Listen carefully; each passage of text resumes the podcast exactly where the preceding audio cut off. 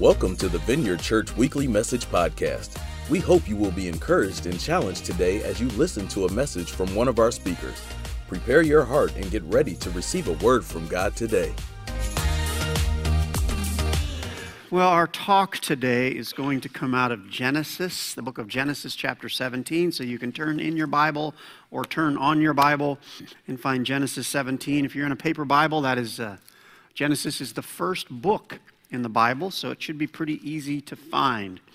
Introductory thought some of you, I think a lot of us will be aware of the term of glory days. Have you ever heard of glory days? So here's a definition, it'll come up on the screen. Glory days are a time in the past that is remembered for great success or happiness. It's memories of when life was awesome, or maybe at least a little better than today. Have you heard the term glory days? Right? There's actually an old song called Glory Days. If you're young, that's okay. If you've never heard of the, the term, uh, some of us may actually, every once in a while, talk about our glory days. When I was in seventh grade,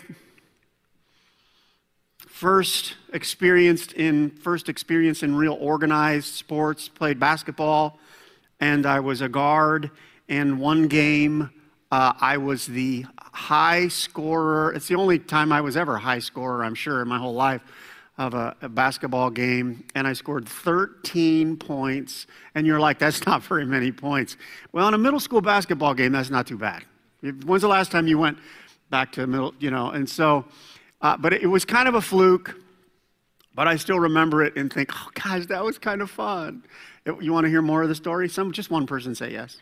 Yeah, so here's the deal. At the beginning of the game, after the first quarter or so, the coach, because I was a guard, just a little guard, bring the ball down the floor, and the coach saw this opportunity to maybe score some points, and so he instructed me when you get down, and I, again, I wasn't super skilled with the basketball thing, but when you get down, his idea was you need to fake a pass off to the right, and that'll spread the defense, and then you take drub, one dribble in, which would bring me to the free throw line. Some of you, pic, some of you can picture this, and that would be my shot. And so, I, like the first time I tried it, like the, you just you got through, and you'd never guess what happened. It went in.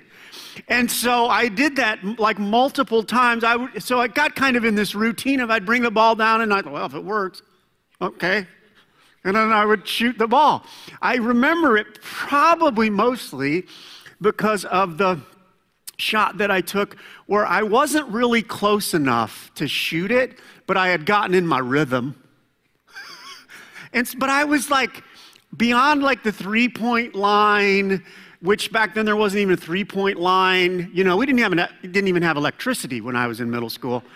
There was no three point line. Some of you are like, at one point there wasn't. Th- no, see, back in the old glory days, they didn't have.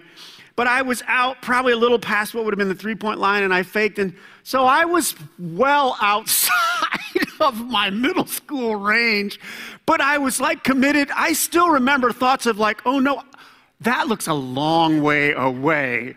But, and, and but I, you know, I you know, as hard as I could, and I shot the shot. And I actually think my coach began to yell something like, Pope, what the heck are you doing? But this was the glorious part.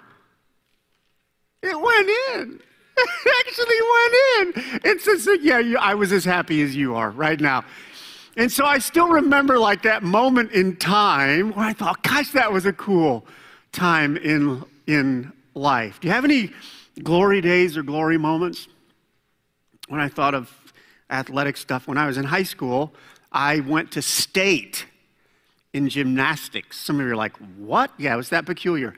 In the vault, where you run down a little lane and then you go off a springboard and you punch off the horse and then you're supposed to flip and land on your feet. So I went to state in vault. You know what place I got in state?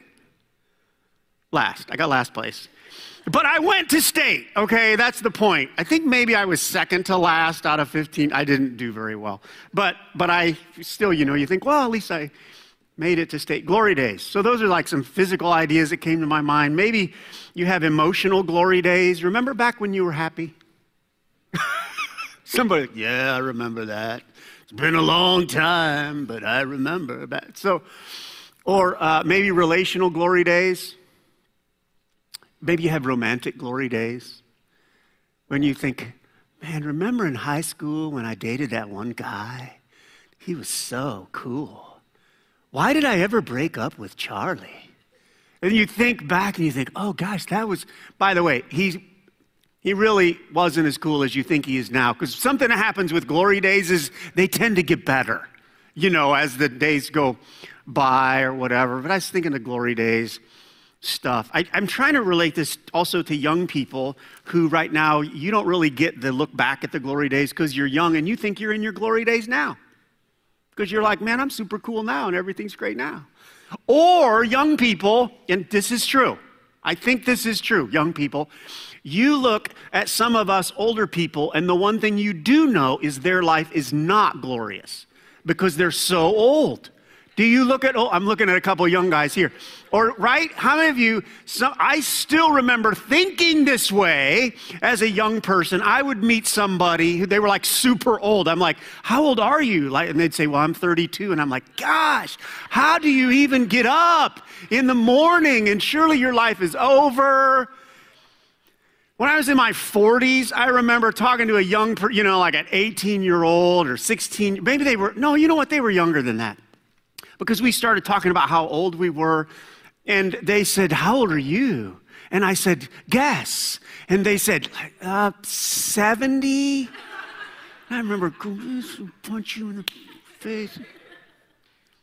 Anyway, the idea of glory days is sometimes that there are certain seasons in life that are like amazing, which kind of implies there are probably some other seasons in life that are not amazing. And what I want to do is push back against that idea and tell you from a biblical perspective every season of your life, every season of our lives has potential with God to be glorious or good. Not perfect, I'm not saying, but good. John 10 10, Jesus is saying this, and he says, The thief, it's a reference to the devil, the enemy of your soul, says, The thief comes only to steal and kill and destroy. And Jesus says, I have come that they may have life and have it to the full. That word life implies present and future it implies physical and spiritual. It's a really broad word. And Jesus says, I've come that you would have life and have it to the full. There's an Old Testament uh, king. He was a king for a lot of his life. His name's David. And the Bible records great moments of his life in every season, I would argue. When he was a teenager, he had this awesome time where he uh, won a victory over a big giant soldier named Goliath. And he was just a teenager. In, in his middle age uh, life, he was a king and did incredible things to help God's people get where they needed to be and all those kind of things. And even when he was old, although, by the way, he had stumbles and falls and he messed up some, but when it's old, it says of David, when David had served God's purposes in his own generation. And it, there's some implication there that he served God well from when he was throughout, throughout his whole generation. He was young all the way until that scripture comes out of a time just before he was going to die.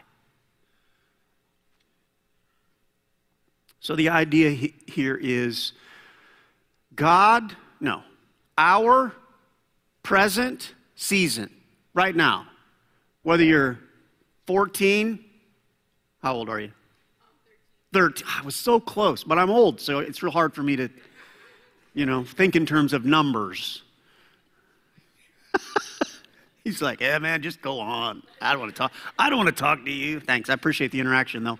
Um, so whether you're 13, young man, or uh, or whether you're 30 or 60 or 80, I'm telling you that uh, this season of your life because of who God is, and if we will connect to Him, can be a good season of life. So, with that thought, we're in a series called Hope.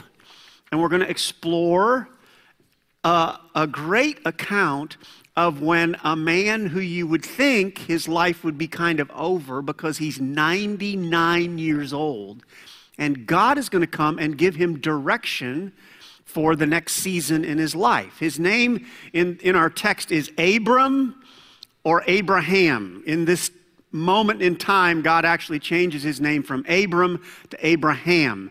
And if you've read much of the Old Testament, Abraham is a really big deal. And this is one of those times in his life where God uh, interacted with him. Uh, so I think we can just pick it up in verse 1 of Genesis 17. It says, When Abram was 99 years old, the Lord appeared to him and said, I am God Almighty. Walk before me faithfully and be blameless. Then I will make my covenant between me and you and will greatly increase your numbers. Abram fell face down, and God said to him, As for me, this is my covenant with you. You will be the father of many nations. No longer will you be called Abram, your name will be Abraham. For I have made you a father of many nations. I will make you very fruitful. I will make nations of you, and kings will come from you. I will establish my covenant as an everlasting covenant between me and you and your descendants after you for generations to come, to be you to be your God and the God of your descendants after you. One more verse. The whole land of Canaan, this big piece of property, where you now reside as a foreigner, I will give you as an everlasting possession to you and your descendants after you, and I will be their God. Title of the talk is Forever Hopeful. Uh, part one. We're going to go on from this text next week and expand on this a little bit more. But I want to, I observe two things in this text that I think pulled Abraham into this next good season of his life. And so, uh, whether you're 14 or 40 or 80, I think that these principles will really apply. So, let me pray and then I'll give you some ideas.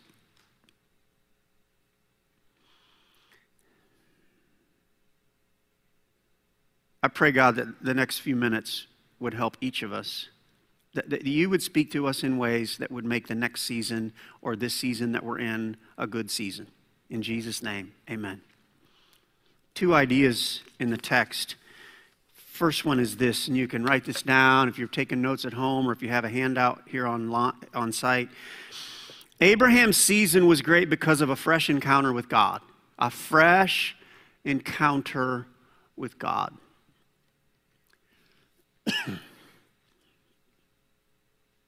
Fresh encounter with God. Verse 1 Abraham was 99. You might think he's done with encounters with God, but he's not. 99. It says, The Lord appeared to him and said. I think it's noteworthy that he was 99 years old and still having encounters with God. I, I was thinking about 99. That was a little bit hard for me to fathom. What would it like to be 99 or live 99 years? And I thought of our oldest, the oldest member of our church. And you know how old she is? Her name's Haroldine Kepke. Uh, there's a picture of Haroldine. Haroldine is, you ready? 99 years old. In fact, this next Friday, she's going to be 100. And uh, so, so, with Haroldine in mind, I was just thinking through her life. So, let's just revisit what can happen in a, in a life that's going to last 100 years. So, Haroldine, she grew up in the 1920s. Doesn't that just sound she grew up in the 1920s. The top selling toys in the 1920s when she was a kid, top selling toys were teddy bears, Tinker Toys, or uh, uh, red, red, Wagons. Here's a picture I found. You could buy this red wagon in the 20s for $4.48.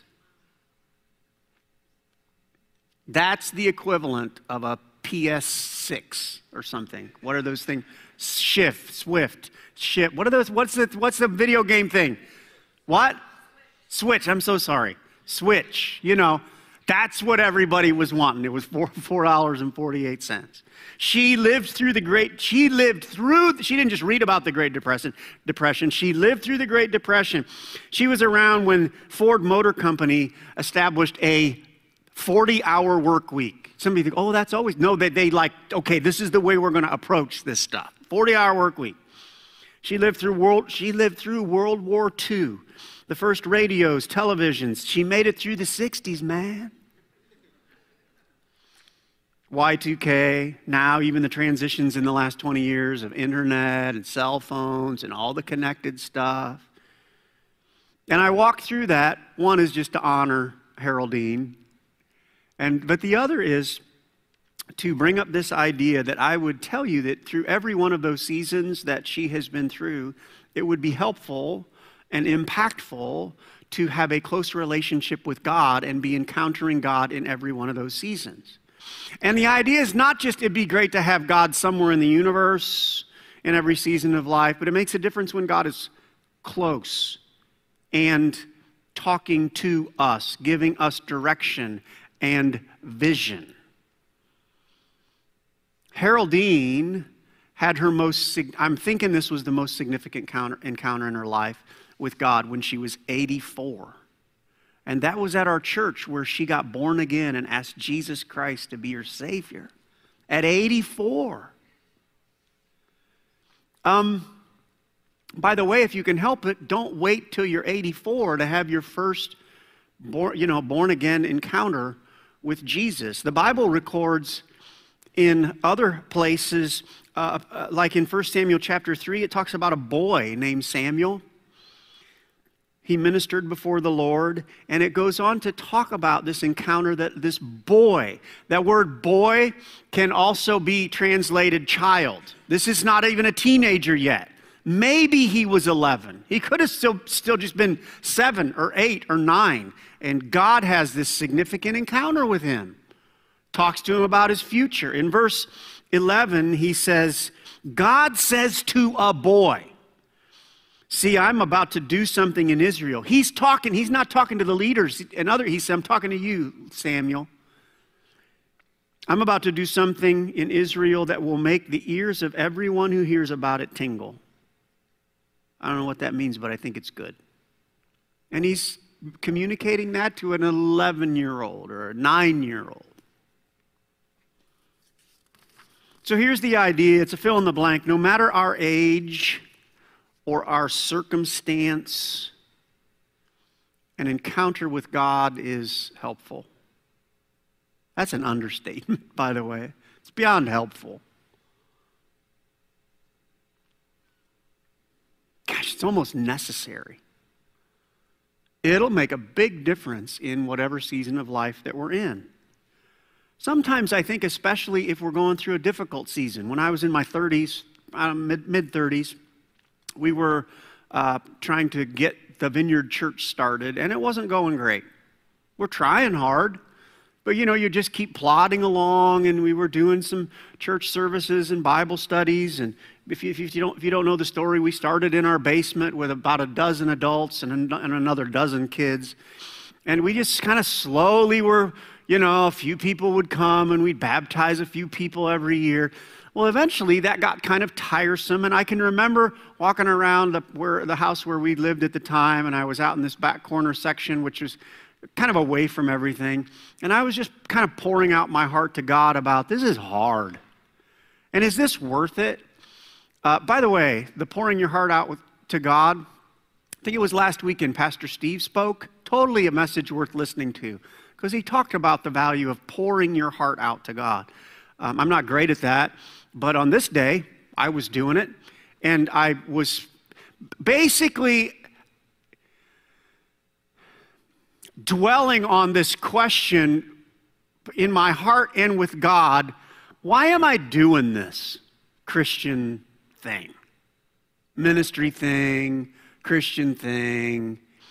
And I won't quickly forget when I really ha- I had an encounter with God and God clarified and basically what he said to me it's a little bit longer story but basically what he said to me was Mark you're doing this for me. And that may not make a life change in your life, but can I tell you that when he said, You're doing it for me, it changed so much in my perspective and for that season. I lived on, You're doing it for me for two, three, four, five years because it made it all better. Like, oh, okay, I just needed a good reason to keep doing this. Psalm 84 says, How lovely is your dwelling place, Lord Almighty. It's like, it's like how beautiful it is to be in the presence of God.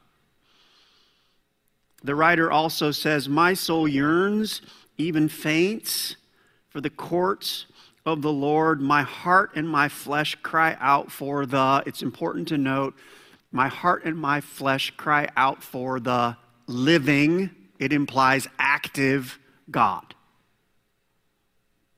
The active God, the God who interacts with us, the God who can speak with us, is something that will set the stage for a good season in your life.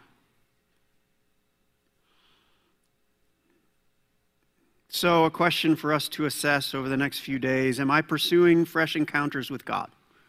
I hope the answer is yes. If not, this is a great day to start.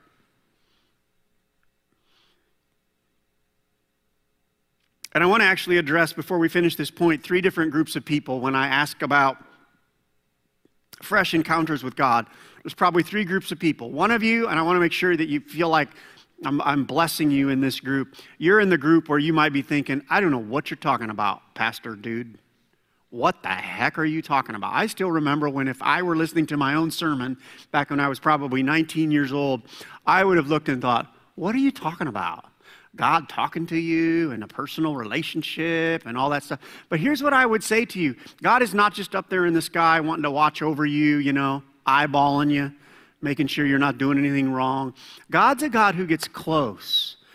And I would encourage you if you're like, I don't know if I get this stuff, just keep leaning in. Keep if you're coming to church or you're watching online, keep doing those things and and and I would challenge you, make a decision that you're going to lean in toward this God that I'm talking about.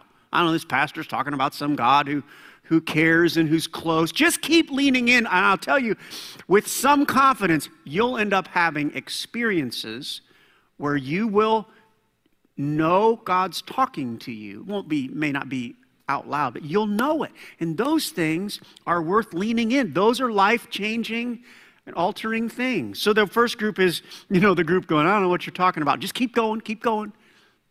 Second group is you're walking in a fresh encounter, you're doing great. The third group is you're living off spiritual leftovers. And I want to challenge you a little bit. Don't live off of just what happened to you, you know, back in 2014 when you had that great experience. That's great. Write that down. Be grateful for that. But don't live on that because that will not sustain you like a fresh encounter will today in the season that you're in. So the first idea was his season was great because of a fresh encounter. We're going to give you one more. Abraham's season was great because of a BHAG vision. B H A G. BHAG. You know what a BHAG is? It'll come up on the screen. Big, hairy, audacious goal. How many of you have heard of BHAG? There's some people talk about this in goals. Okay, yeah. But for those of you that are new to the big, hairy, audacious goal idea, that's what an audacious goal big vision. I, my experience is there's a difference between little sort of vision or goal and a vision that will draw you in and bring the best out of you into the next season. I'll try to give you some examples. One goal I'd like to lose two pounds. That's nice. Bigger goal, perhaps better goal is I would like to get in good enough shape that I could run a 5K this next summer or a half marathon. Do you see the difference in, com- in compelling vision? Bigger vision, more compelling. I'll try another one. Emotional. An emotional vision. I'd like to be at least happy enough that I don't take tequila shots every night to make myself feel better. Right? Like, okay, that's a goal. Better goal, maybe, would be what about leaning in and pursuing God and maybe others and help and say, I want to be a person who, over the next months, I wake up in the morning with a reasonable amount of joyful energy that I'm going to hit this day and it's going to be good. That's a bigger goal than fewer shots at night. Some of you are like, I never thought about not shots at night. I that would be a good thing for me. I'm like, go for it. But may, maybe you should go, some, go for something bigger than just less medication. I'm just saying. Relational goal. Big, hairy, audacious goal. Little goal relationally would be it'd be great if sometime in February, if I hooked up with somebody, right? A date, like there's a, that's a goal. Better goal.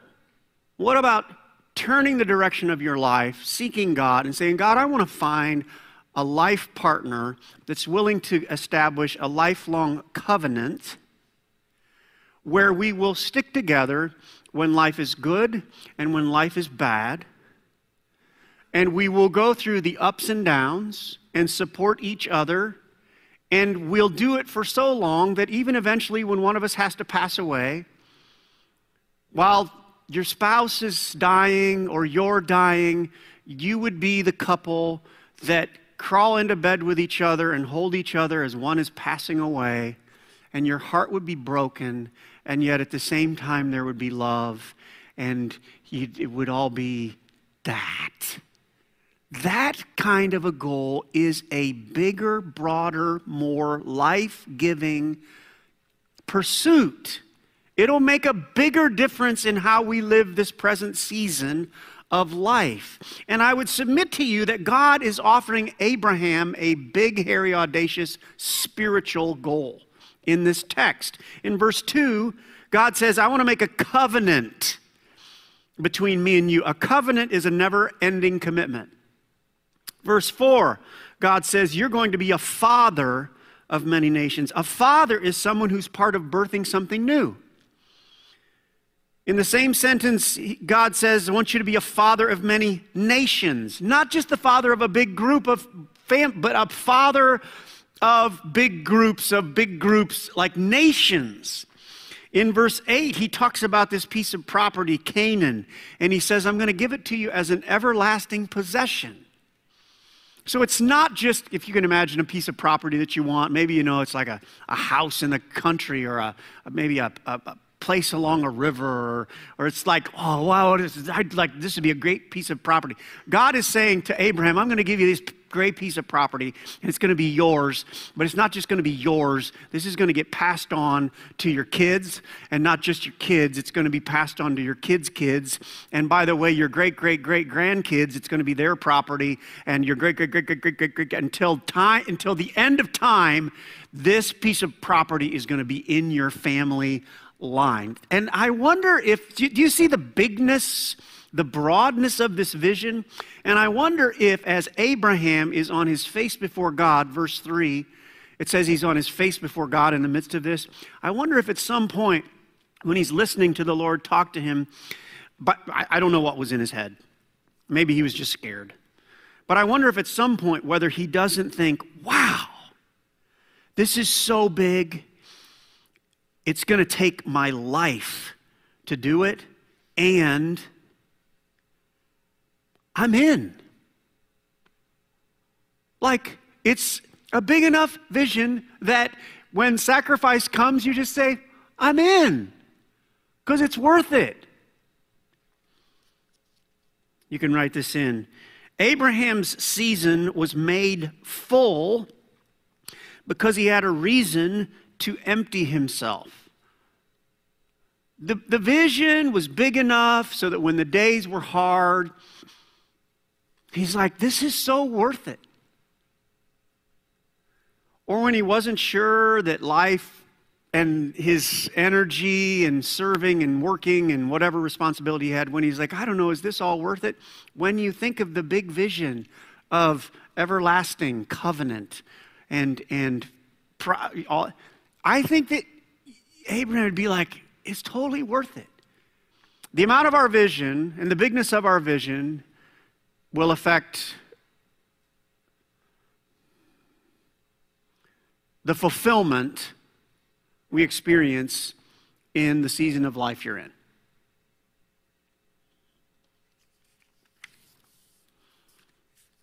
So we'll finish up this point with a question on the screen. I'd really like for us to think about this uh, today, tomorrow, now.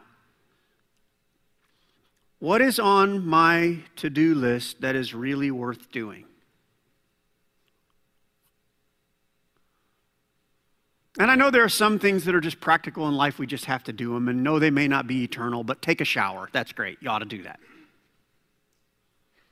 No, really, I think you should take a shower.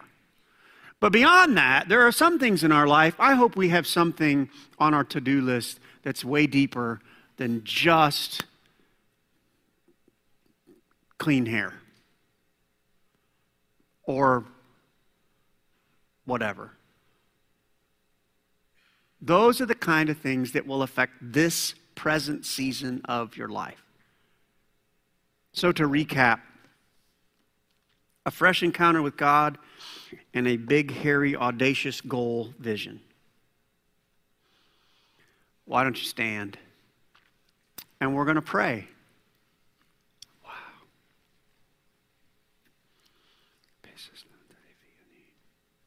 And I'm going to pray, even in the midst of this, that God might give us at least a little bit of an encounter like Abraham had back in this text. So let me pray. God, I pray for everybody here that you would bring an encounter to us that would give us more or significant purpose, joy, uh, meaning in our present season. I pray for a couple groups of people. Some of you have never had a God given vision or encounter. God, I ask that you would break into their life today when they're having lunch or when they're doing other things, or maybe they'll be intentional enough to do some Bible time. Or some, God, will you break through? Give some people their first big, giant encounter with you, I ask in Jesus' name. I pray a blessing on people that are in a good season and they're, they're listening to the Lord. I pray for people who may be living off of old spiritual encounters and it's time for a new one. Bring it, I pray. Bring it, I pray. In Jesus' name. Thanks for listening to the Vineyard Church Weekly Message Podcast. We pray you were impacted by this message. God bless and see you next time.